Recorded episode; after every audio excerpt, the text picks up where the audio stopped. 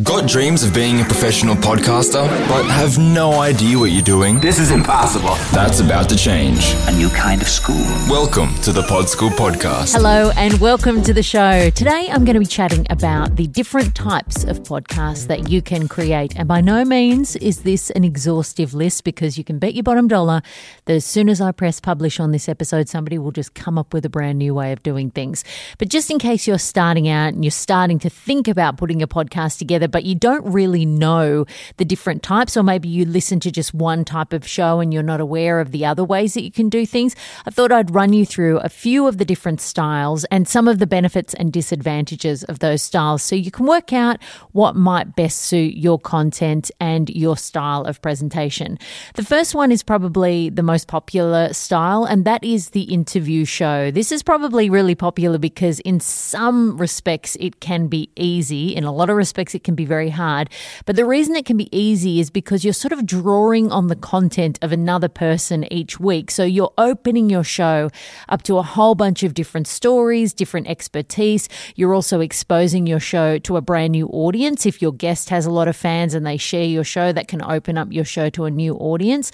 So you can get a lot of content quite easily. I mean, you do have to put in the time to research and make sure that you're well prepared, and you do need a lot of interview skills to make sure that those conversations roll really smoothly. But it can be a more simple way to get content than you just sitting there pen poised over a piece of paper, desperately trying to work out now what the hell do I say this week? That can be particularly the case if you have a format that means that you're asking the same questions of every guest. That can reduce your prep time down. It can, however, get a little stale if you don't do it right or if it doesn't perfectly suit the idea for your show. So it's always best, I think, to have bespoke interview questions, unless that sort of style of asking exactly the same thing every week really works for what you're doing. But that can cut down your time to prep as well. Some of the advantages I've just mentioned obviously, your show is opened up to a lot more people because if people love your guest, then they will want to hear what they have been doing elsewhere and they might come and hear your show. So you'll get ears on it that you might not have done previously. You're getting more varied content, as I said, and that means that you're basically tapping into the expertise and stories of other people. If you think about it, even though you will potentially have a lot of experience or you've got a lot of really interesting things to say, you do have a finite amount of that. You know, you are limited by your life experience and your expertise and all of the things that you've done. But if you open your show up to other people, then all of a sudden you've got thousands and thousands of hours of other people's experiences and expertise and stories and all sorts of things. So it can really just throw open the doors in terms of content and not make it so limiting for you. The other great thing is that you can do it from the comfort of your own home with just an internet connection and a microphone at your end. A lot of interview shows use Skype to record. So that can be a very simple way. I mean, you could be doing it in your PJs. If you're chatting to the person on Skype and they can see you, I advise that you just go PJs down the bottom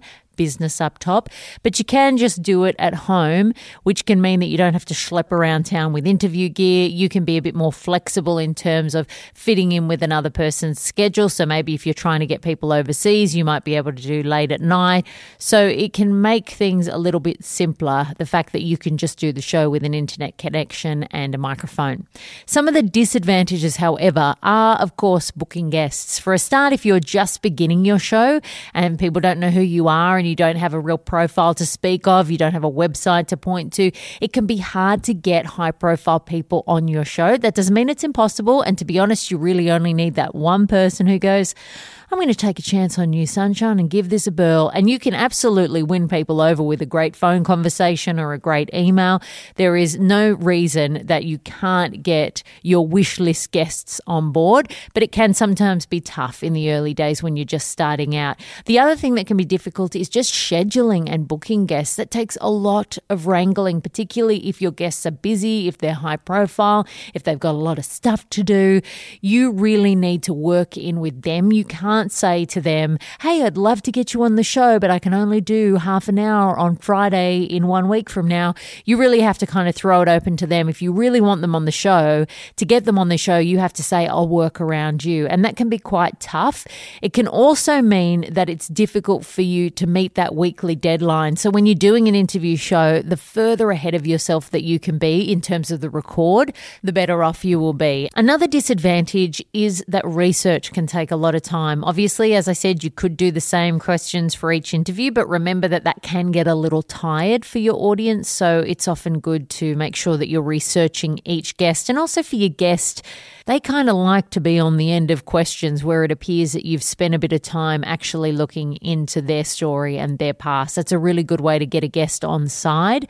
So the more research that you can do, the better. And that can really take some time because you want to make sure that you've sort of covered all the contingencies and you really know your stuff when you walk into that interview so that you are absolutely in control and make your guest feel comfortable. You can check out another episode that I have of this podcast where I talk about some interview tips to help you get get the most out of your guests, and, and that'll take you through some other things that will help you make sure that they're looking at you going, geez, I'm glad I did this, and not, I hate your guts right now, and I never want to see you again. One final disadvantage is that in an interview podcast, your fate can really be in your guests' hands you need to bring it every single time, and interviewing does take a lot of time to get good at.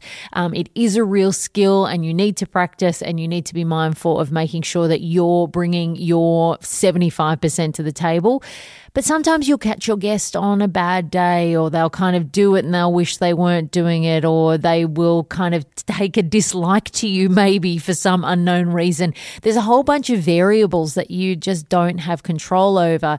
It's always best to try and make sure that you're not sort of front loading your interview questions with anything that might put them off and make sure that you really make them comfortable with you uh, before you get into the chat. So if you can do a pre interview with them, that's great. If you've got a busy person, you're probably not going to be able to do that. Um, and if they haven't got a lot of information on the internet about them, then a pre interview would be really helpful to try and help your questions. But if you can't get that pre interview to not only hone your research, but also build a bit of rapport, make sure that you schedule in enough time so that you can have at least sort of 10 to 15 minutes buffer so that you can sit down in front of the microphone and have a bit of general chit chat to try and build some kind of rapport so that when you actually start the questioning, your guest isn't coming in completely cold. You want to warm them up a bit so that they get along with you, so that they like you, so that they feel like they're in safe hands and they feel comfortable.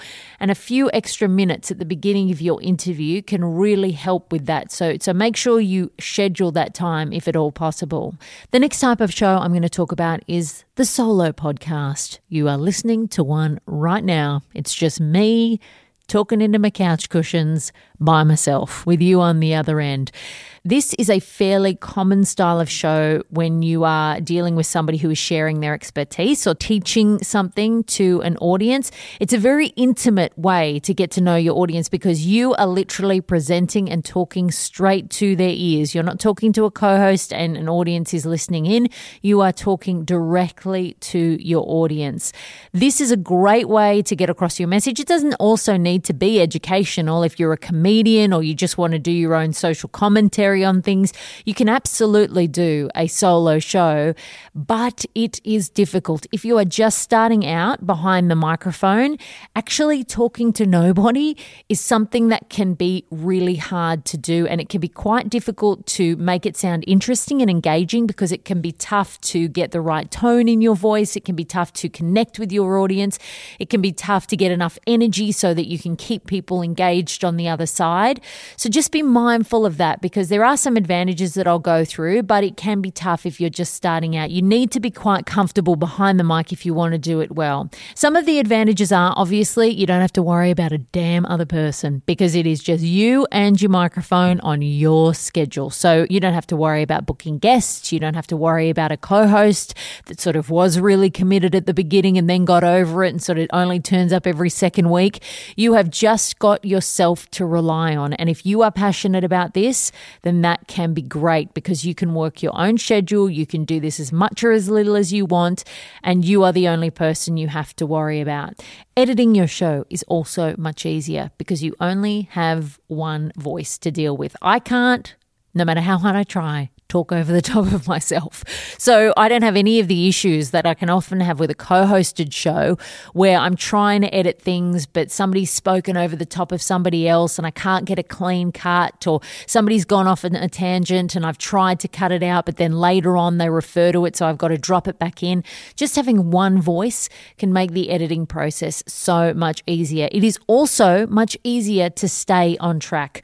I have a plan for my shows. I know what I want to tell you, I know what I want to go through. And because I don't have somebody here to sort of get lost in the moment with, it is much easier for me to just get through my plan quite simply without much fluff or faff. So that can be a way to make sure that you stay on track. It's much easier to do so when it's just yourself. It's a good way to establish your expertise in a space if you're taking a show like this and you're instructing people or educating people on things. Or alternatively, if you're a comedian or a social commentator, it's a great way to get your point of view and your voice out into the world and um, to really just focus on you as the person behind the microphone. And finally, it really is a great way to establish a deep connection with your audience. Like I said earlier, they're not coming to a chat that you are having with somebody else, they are coming to a chat with you. So you are there with your audience. I am here with you directly. I'm speaking right to you. So it's a great way to build a deeper connection with your audience. Um, and that's really important if you want people to keep coming back. They need to feel like they know you and that they can trust you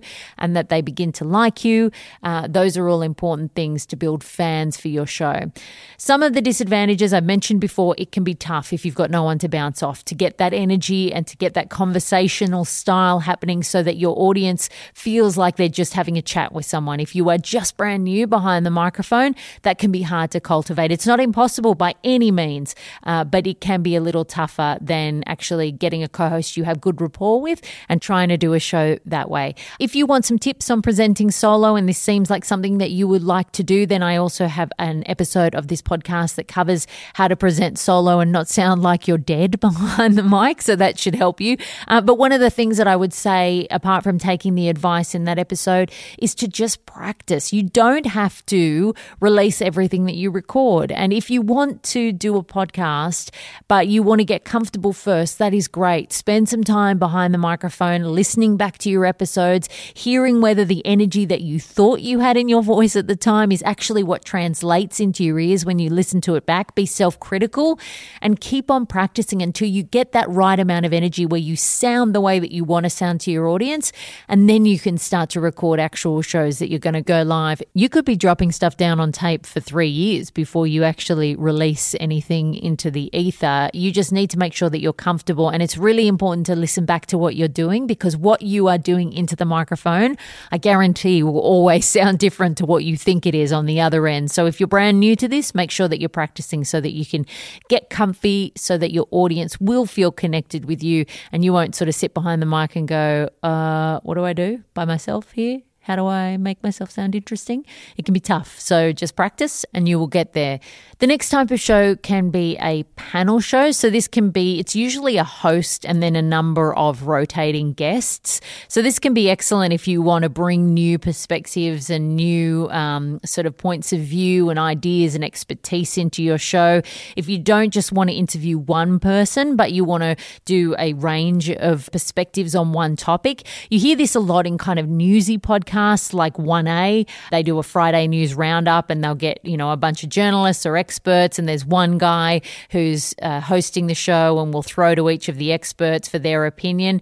This can be great to really get a different perspective and to give your audience some different insights. So it's not just relying on you and your ideas, but it's also drawing on other people's expertise. And if you're rotating people through each week, then that can be so interesting for your audience, you know, because they're getting access to people that they wouldn't normally get access to, and they're coming to your show and they're getting lots and lots of different expertise and um, and ideas. So that can be a really great way to do things. Of course, the disadvantage of that is you have guests to book, and that can be tough. If you want to get really good guests that offer really good insight, it might be difficult if you're just a brand new podcaster starting out. Obviously, a show like 1A or, you know, any of the shows that are coming out of uh, news organizations, they have access to a lot more contacts, and so that can be easier for them to get people through the door.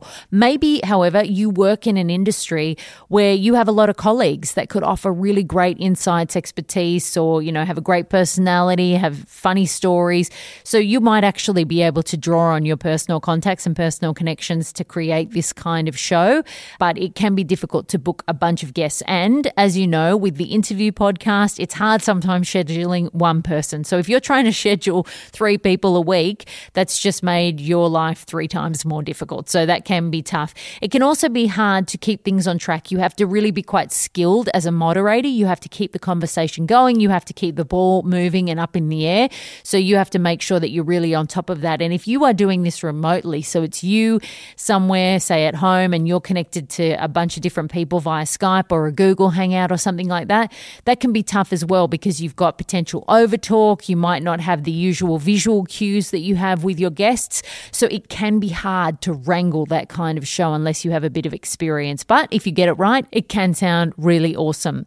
The next type of show is a conversational show or a co hosted show. This is quite common. You will find a lot of shows in this sort of style. My old show, Paul and Rach, was like that. Me and my old co host from radio days, we used to do a show similar to the one that we did uh, on the drive show for Triple M, a radio station in Sydney, Australia. It's, you know, two or three people basically sitting around shooting the shit. You know, there might be one person that does the business kind of style of things. Usually that's helpful. In radio, we call them an anchor. Um, but basically, it just means that one person keeps things on track, but they're not necessarily talking any more than anybody else. They're just there to keep the train on the tracks and make sure that the conversation keeps moving through. But basically, you know, both people or three people, they'll all have something kind of equal to add to the conversation. This is great for an audience because it really can feel like you're catching up with old mates. That is one thing that you get a lot from these kind of co-hosted style shows is that people feel like they want to be a part of your little gang and that can be a lovely thing to create for an audience. It can also be awesome for you as a co-host because it is so great if you find the right people to have people there to bounce off. You've got all of those different stories, anecdotes, you know, points of view, funny tales, all of that stuff. Um, you know, you can all throw it in the bowl together rather than just having to rely on bringing everything to the table yourself. If you get the right chemistry with somebody or with two people, oh, we it can be magic, magic for you as a presenter, and also magic for the audience. Chemistry is what people stick around for. If you have the right chemistry, people love to listen listen to it because it's just like a normal social interaction. You're listening to people who dig each other, who get along, and people really like to be around that. So it can make for some really entertaining podcasting for sure. It can also share some of the idea load, which we know can be hefty. If you've got a bunch of people that you're doing a show with, everybody can throw their ideas in the ring rather than you having to come up with everything. So that's great. You've got new perspectives, new ideas coming in each week, which is awesome. It can also translate really, really well to a live live show. People love to turn up and see their favorite gang of podcasters doing something live. So if that's something that you maybe want to work towards in the future, doing that in a live way can be really, really great. They really lend themselves, those co hosted shows, well to a live environment. So think about that. Of course, some disadvantages the old scheduling and commitment issue. If you've got a co host that you can never lock down who was really into it at the beginning and now is sort of getting a little bored or has met some dude or some girl and fallen in love and now all of a sudden wants to be just out dating rather than podcasting, it can happen. You know, life can get in the way So you really want to be sure when you wed yourself to a co host that they are a person who is as committed to the show as you because people will start to buy into your chemistry. They'll start to like the way you guys sound together and they won't want to lose one of you.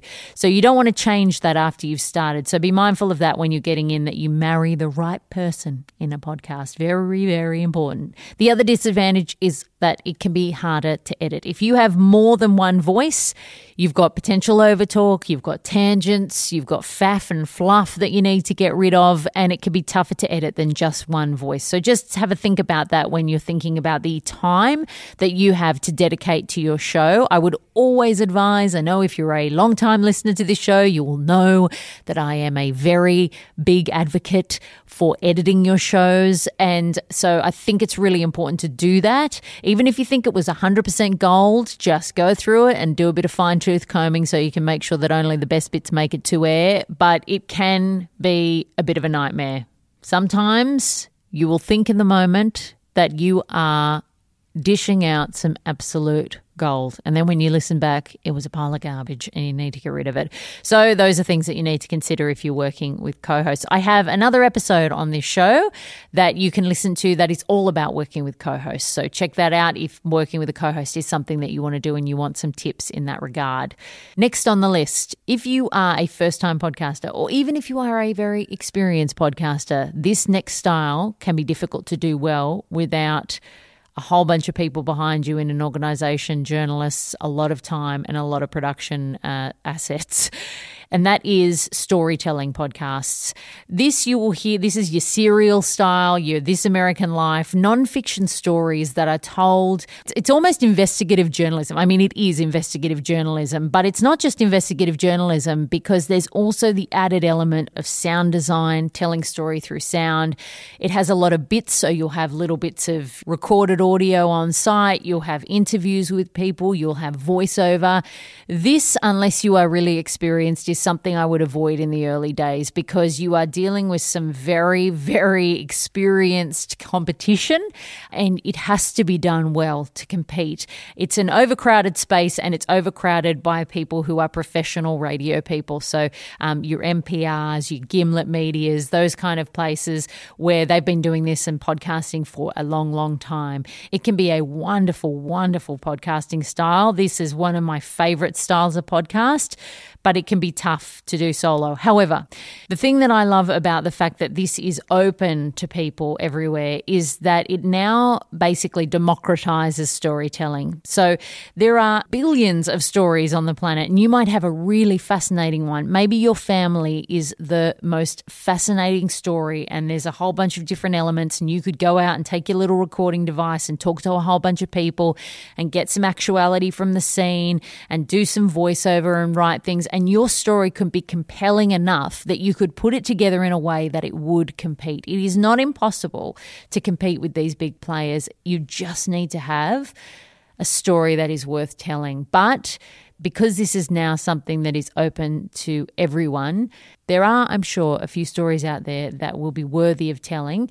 And if you get them into a podcast and the story is compelling enough, you will draw an audience.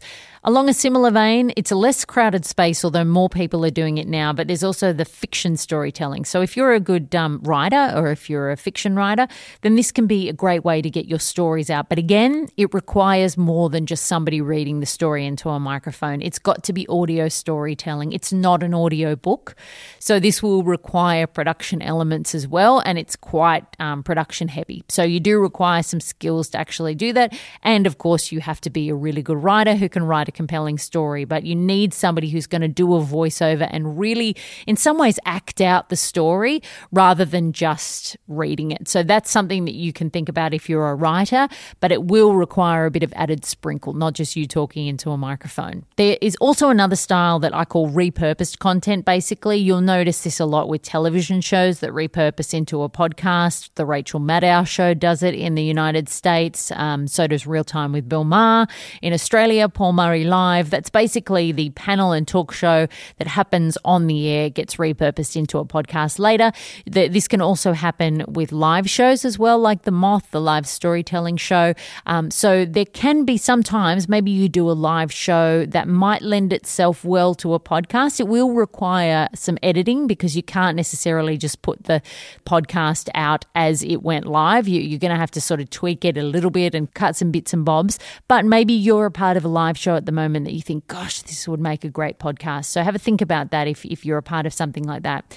And the final style is a hybrid style, for want of a better term. Basically, it's just a mishmash of the previous sort of styles that I've mentioned. So maybe you do a conversational co hosted show, but you have a guest in every episode for an interview. Maybe you are a solo presenter and part of your episode is you having a bit of a rant and a rave or you dishing out some of your expertise. And then in the latter part of the show, you have a caller on to ask questions and you interact with them, or maybe you do an interview with somebody.